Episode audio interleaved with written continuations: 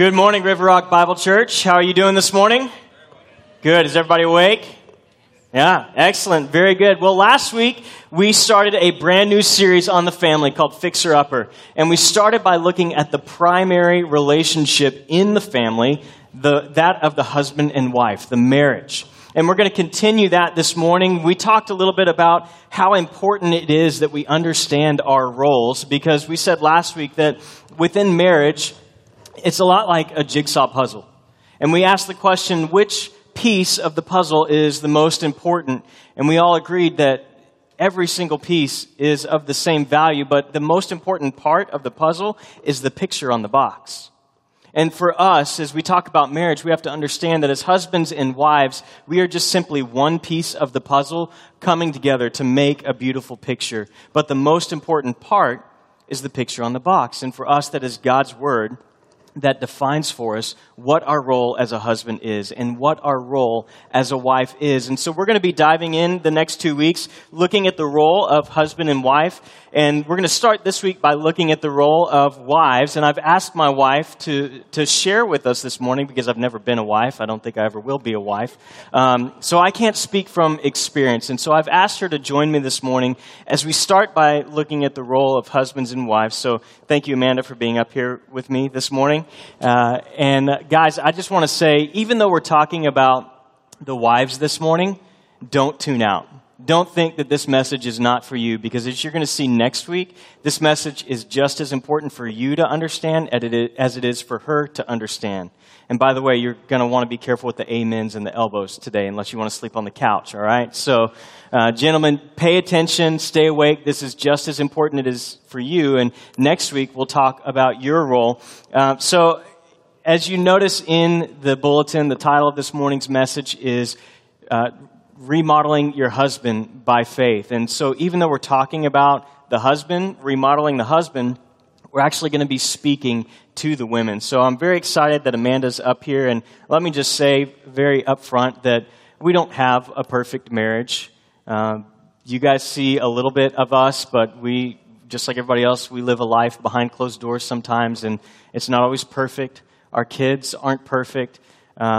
So don't be fooled into thinking that we're saying, hey, just do it the way we do it, because we are imperfect. We are not perfect people, but we are being perfected in Jesus Christ. All right, ladies, as we talk about remodeling our husband, we have to admit that sometimes the way we go about changing our husband isn't always the best. Now, we may have great intentions, in our mind, it might be very innocent, but really it can be very damaging to our husbands.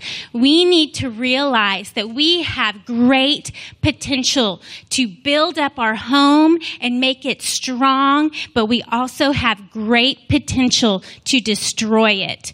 Okay, so we're going to begin looking this morning in the Bible in Proverbs chapter 14. Go ahead and open up to Proverbs chapter 14, and we're going to begin in verse 1.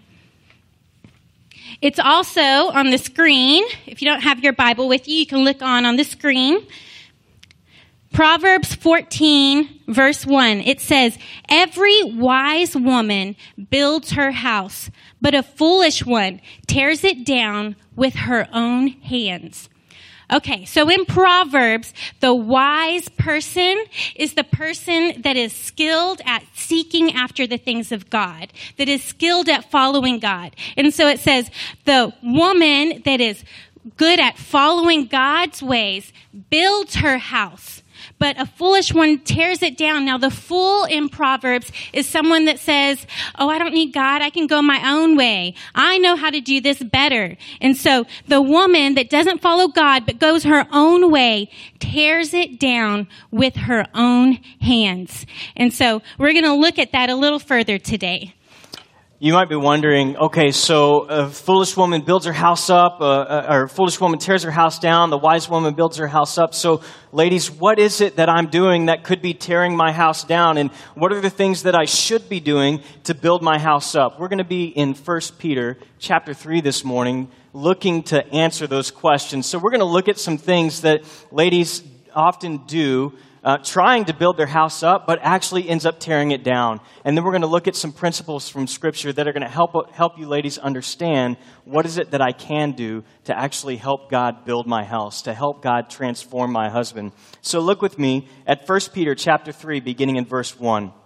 It says, "In the same way, wives, submit yourselves to your own husbands, so that even if some disobey the Christian message, they may be won over without a message by the way their wives live when they observe your pure and reverent lives."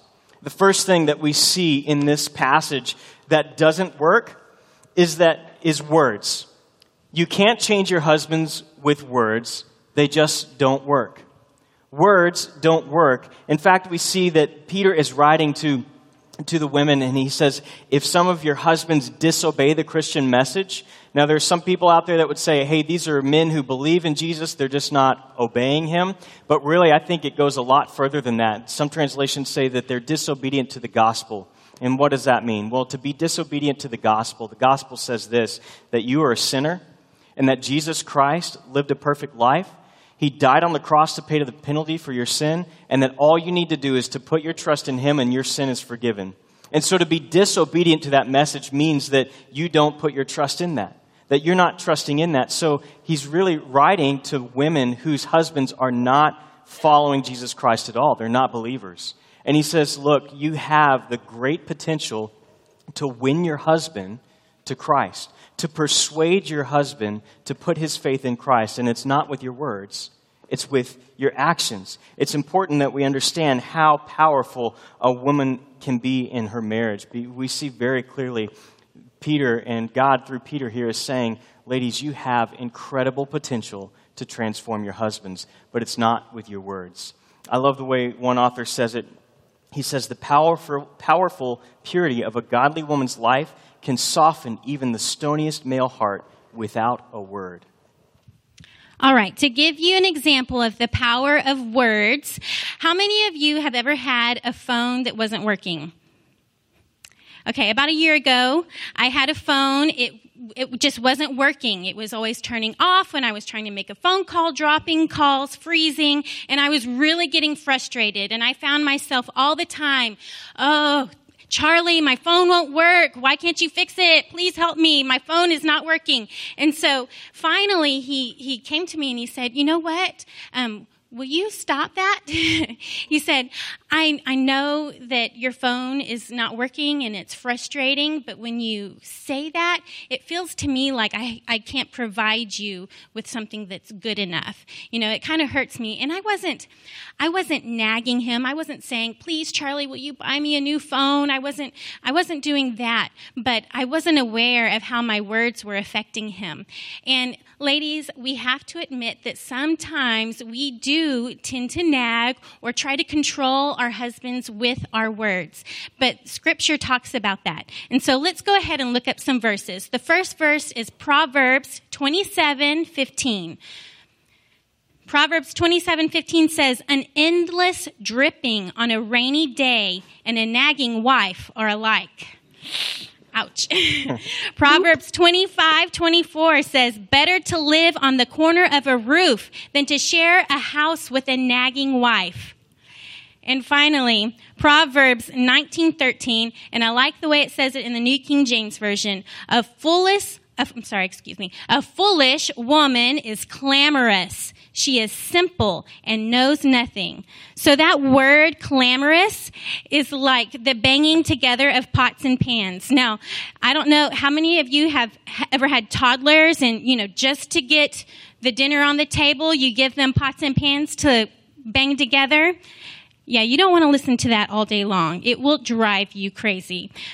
So that's what we do. That's what it's like when we are constantly nagging our husbands. Words don't work, but there's something in our sinful nature that just makes us want to control our husbands, and oftentimes we use our words for that.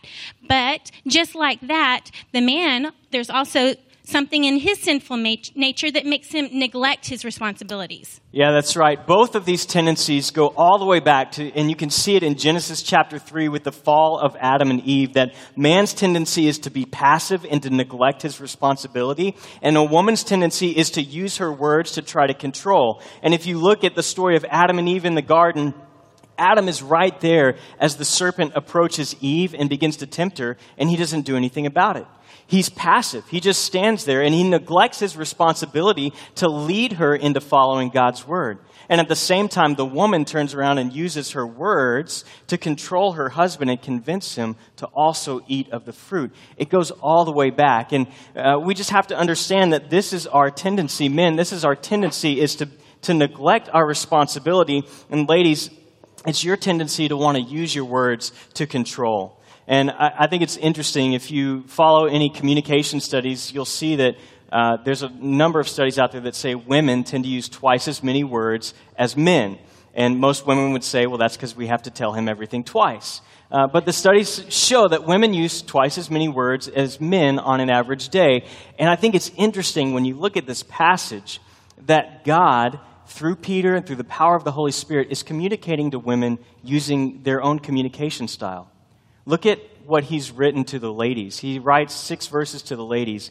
He writes 1 verse to the men. And it's not because he's got more instruction for the women.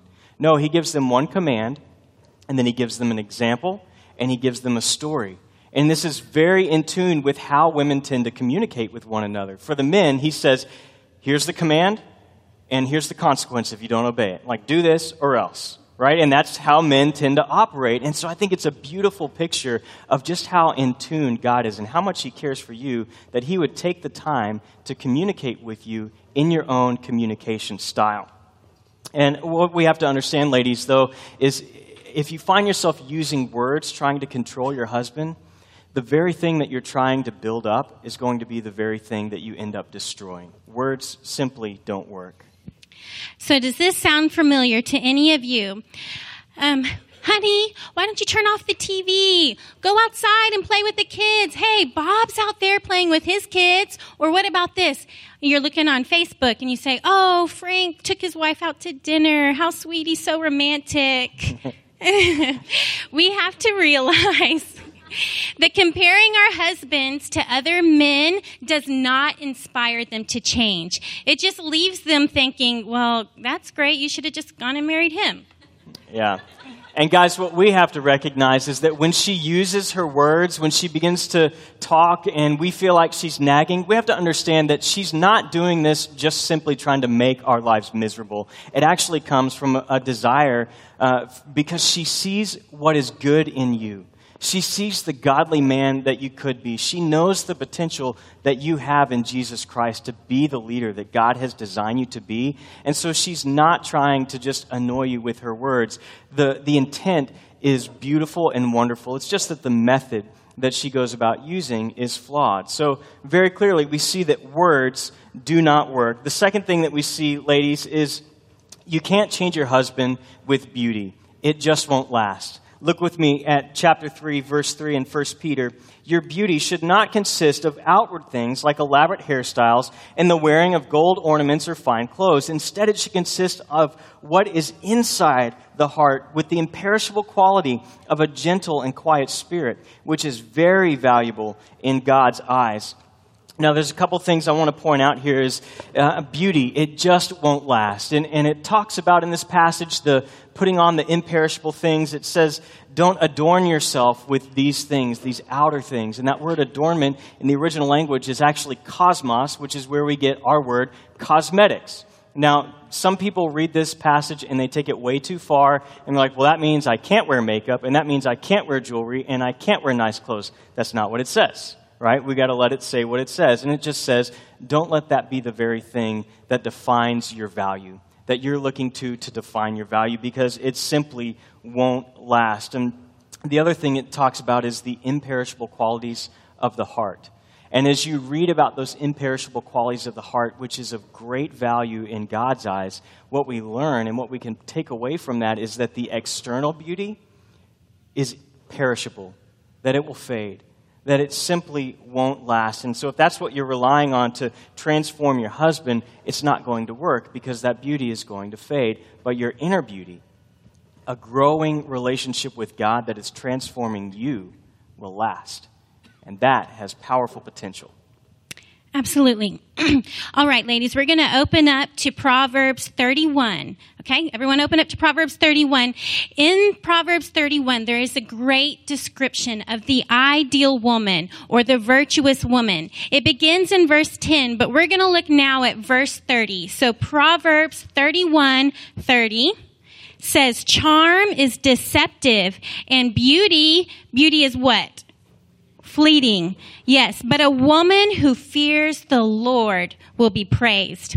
Okay, ladies, we tend to put greater emphasis on our outward appearance than on our inward beauty that comes out. So I don't know about you. How many of you, how much time do you spend getting ready in the morning?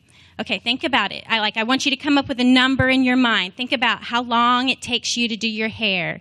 Think about how long it takes you to put your makeup on. How long does it take you to get dressed? I mean, if you're anything like me, you go into your closet full of clothes and you're like, I have nothing to wear.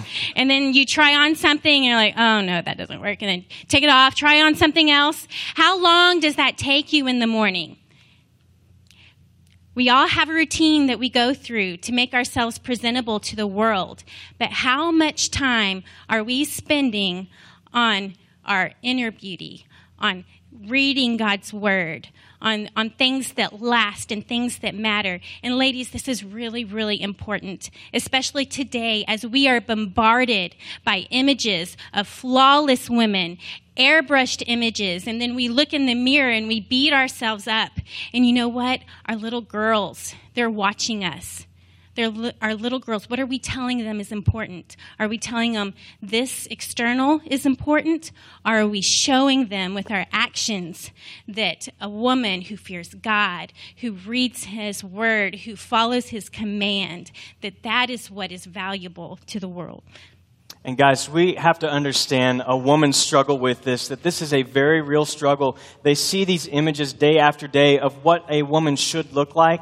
And men, I just want to speak to you for a minute and say, you have to be very careful about your source, what you're looking to help you define what a woman should look like. And we have to be honest that the billboards, the magazine ads, the football commercials that come on, and even the stuff that you look at on the internet is not helping. That it's not giving you a very realistic picture of what your wife ought to look like. And it distorts that image and it distracts us from the real beauty that our wife has, which is not only her outer beauty, but her inner beauty. So I want to encourage you men to make an effort to lead your wife, to help her by affirming her outer beauty. Tell her how beautiful she is. Affirm her outer beauty, but at the same time, go overboard and affirm her inner beauty and help her. Lead her to develop that inner beauty over time. Pursue her. Help her pursue that relationship with Jesus Christ that's going to help her develop that godly character that you read about in Proverbs 31. Men, this is our responsibility, is to help her, encourage her, and help her to build that kind of beauty in her life. So we've seen two things that don't work. We said that words don't work. You can't change your husband with words. They don't work. And you can't change your husband with beauty because it won't last. So then what does work? Ladies, what are we to do if we're to have any hope of changing our husbands? And this is the one principle that I hope you'll walk away with today. And it's this, that a changed woman helps God change her husband. A changed woman helps God change her husband. If you're expecting God to work in your husband's life, especially if he is an unbeliever, then you need to let that change start with you. And then, and only then, can God use you to help affect change in your husband. So what does a changed woman look like? Let's look back at the text, and we're going to pull out some principles real quick of a changed woman and what that looks like. Starting in verse 1 of Peter chapter 3, it says, in the same way, wives, submit yourselves to your own husbands, so that even if some disobey the Christian message, they may be won over without a word, without a message, by the way their wives live, when they observe your pure and reverent lives. the first thing that we see here is that a changed woman is submissive to her husband. A changed woman is submissive to her husband. Now, we're going to talk in just a little bit about what that word means, so don't let that make you close your mind and not stay open, because when we hear the word submissive, it's not what the biblical text means. But let me just point out here that submission, the idea of submission in this passage, is repeated twice. You'll see it again when it talks about Sarah, a woman of faith who is acknowledged for her faith in the book of Hebrews and throughout Scripture. It says that she submitted to her husband. Her beauty came from submitting to him. We also have to understand that in Ephesians chapter 5, a very similar passage to this one, that the command for wives to submit to their husbands is repeated multiple times. Now, when most of us hear this word submission, we think in negative terms. We think it means something that it doesn't really mean. And often people read this passage or the Ephesians 5 passage and they say, see, Christians are oppressive of women. They want to keep women down, but nothing could be further than the truth. You see, we read these passages and we think, oh, the Christian idea of a woman is the very Victorian idea that she's to be seen and not heard, that she's to sit on the front porch and paint her nails and eat cake and just look pretty. And some of you are thinking, well, what's wrong with that? I like to sit on the porch, eat cake, and paint my nails. But that's not what God is saying at all. Nothing could be further from the truth. In fact, if you were to look back at the virtuous woman in Proverbs 31, the ideal woman found in Scripture, what you would see as you read through that passage, if you were able to read it in the original language, the terms that are used to describe her in the Hebrew are military terms. This is a very strong woman. She is a very strong leader in her household, but she is leading and she is strong in submission to her husband.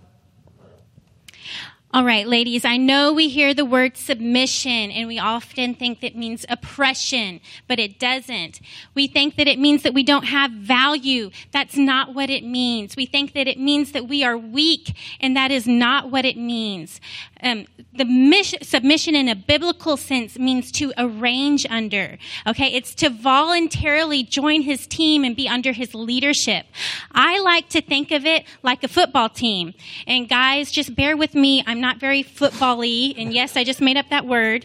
But I know enough to know that on a football team, you can't just have a bunch of guys running around on the football field with no roles, with no positions, with no jobs. It just doesn't work. It would be pointless. It'd be soccer. So our families are like a football team. And our husband, he's like the quarterback. He's the team captain. And you know what? We get to be the star running back. And we get in that huddle. And our husband, the quarterback, says, hey, you run this way. And I'm going to throw the ball to you. And then, ladies, you get to run the ball in for a touchdown. How awesome is that? We're on the same team. We're working toward the same goal. And you know what? If we don't have a quarterback, it doesn't work. If we don't have a running back, it doesn't work. If we have two people trying to be the quarterback, it doesn't work. And so really, it's all about getting on his team. It's about our husband. He has strengths and weaknesses. And we, ladies, we have strengths and weaknesses. And God created us in a way that when we come together his way, then we fill in the gaps for each other. And it's awesome when we can come under his leadership and help him. And in the Proverbs 31, the virtuous woman, we see what happens when we do that. If you look at verse 23, it says, her husband is known at the city gates where he sits among the elders of the land. He is respected because his wife has come alongside him and helped to build him up. And that is an awesome thing and a great thing to be a part of, ladies. Let me just continue on with Amanda's quarterback running back illustration. Men, you understand, we've all had that dream of being the star quarterback, and we understand that inside the huddle, the quarterback is the one who calls the play. And the quarterback is the one who at the line of scrimmage, he can change the play, but ultimately the quarterback is running the plays that have already been set out by the head coach in the game plan. The head coach is the one who sets out the game plan and says, hey, these are the plays we're going to run in this situation. And what we've got to understand, men, ladies, what you've got to understand is that your husband is in submission to God. And so by following his leadership, ultimately you're following God's leadership. And men, we can never forget our role is not to make decisions on our own, but to be wise men and to make decisions according to God's word. And I think it's interesting. I know we still often struggle with this idea of submission. And I think what's beautiful, again, in this passage is that we see that Peter writes under the direction of the Holy Spirit, and he does something that actually takes women from the place that they were, the position that they were in these days, which was kind of as property. They weren't really valued as much as the men, and he actually elevates them. And he says, look, ladies, in Christ Jesus, you are just as valuable as your husband. You don't have the same position, you don't have the same function and role, but you are just as valuable as your husband. And you see this in the fact that Peter addresses the women first. This is something that would have been unheard of in Peter's day. You always spoke to the men first because the men were more important. They needed to hear what they needed to hear so that they could take a nap while someone was talking to the women. But Peter, through the direction of God, says, no, women have just as much value as the men. Women are just as valuable as men. They have a different role. They have a different function. But they are just as valuable in God's sight. I think that's a beautiful thing that when we look at this passage, it doesn't immediately jump out to us. But I've said it before, and I'll continue to say it, that there is a structure within the family, and God has called the husband to be the leader and the wife to be submissive. But let me continue to say this. Structure does not indicate value. Structure does not indicate value, that the husband and wife are equally as valuable in God's eyes. And the way I think of it sometimes is being in traffic. And we've all been in traffic, and we know what it's like to try to get over one lane when you need to merge in the middle of traffic. Ultimately, what has to happen is that one car, one driver has to submit to the other one to let them in. Otherwise, it's a terrible mess, and there's going to be an accident, and people are going to get hurt. So, wives, ladies, a changed woman is submissive to her husband. The second thing we see is that a changed woman is respectful in her conduct. It says this, it says that, speaking of the unbelieving husband, it says that they may be won over without a message, without words, by the way their wives live when they observe your pure and reverent lives. Now that word reverent there doesn't simply mean piety. It's not the idea that you're sitting around just praying all day. You know, you've got the Christian radio on, you've got your Bible open, and you do nothing but pray all day. That's not what it means. It's really talking about the way that you interact with your husband is respectful, that you would be respectful to him. And you kind of see this later when it talks about Sarah, and it says this of Sarah. It says, in the past, the holy women who put their hope in God also beautified themselves in this way, submitting to their own husband, just as Sarah obeyed Abraham, calling him Lord. Now, when it says that she called him Lord, it's not this idea that she's worshiping him as God. And it's not this idea that she's going around kissing his feet and bowing at his feet or anything. But what it's communicating here is that when Abraham said, hey, Sarah, there's this God that I don't know who's called me to leave and to go to a place. Oh, well, where are we going? Well, he didn't tell me. He just said, we're going. Okay. Oh, and by the way, he said, you're going to give birth to a whole nation and that our descendants are going to be as numerous as the seashores. And what we see is that Sarah acknowledges that God is speaking to and through Abraham, and she follows his leadership. She's respectful in the way that she interacts with her husband. All right. Did you hear that, ladies? A man's primary need is respect. So our primary need, ladies, is to feel loved. We need to feel that we are loved by our husband, but our husbands need to feel respected. And I know what a lot of you are thinking, but you don't know what it's like living with him. He doesn't do anything to deserve my respect. But listen, it's not a suggestion. It is a command, just like the men are commanded to love their wives unconditionally, even though we have to admit sometimes we do things that are not deserving of that love. So how do we show respect to our husbands? I have a list. All right. 6 ways to show respect to your husband. Number 1, appreciate his desire to work and achieve.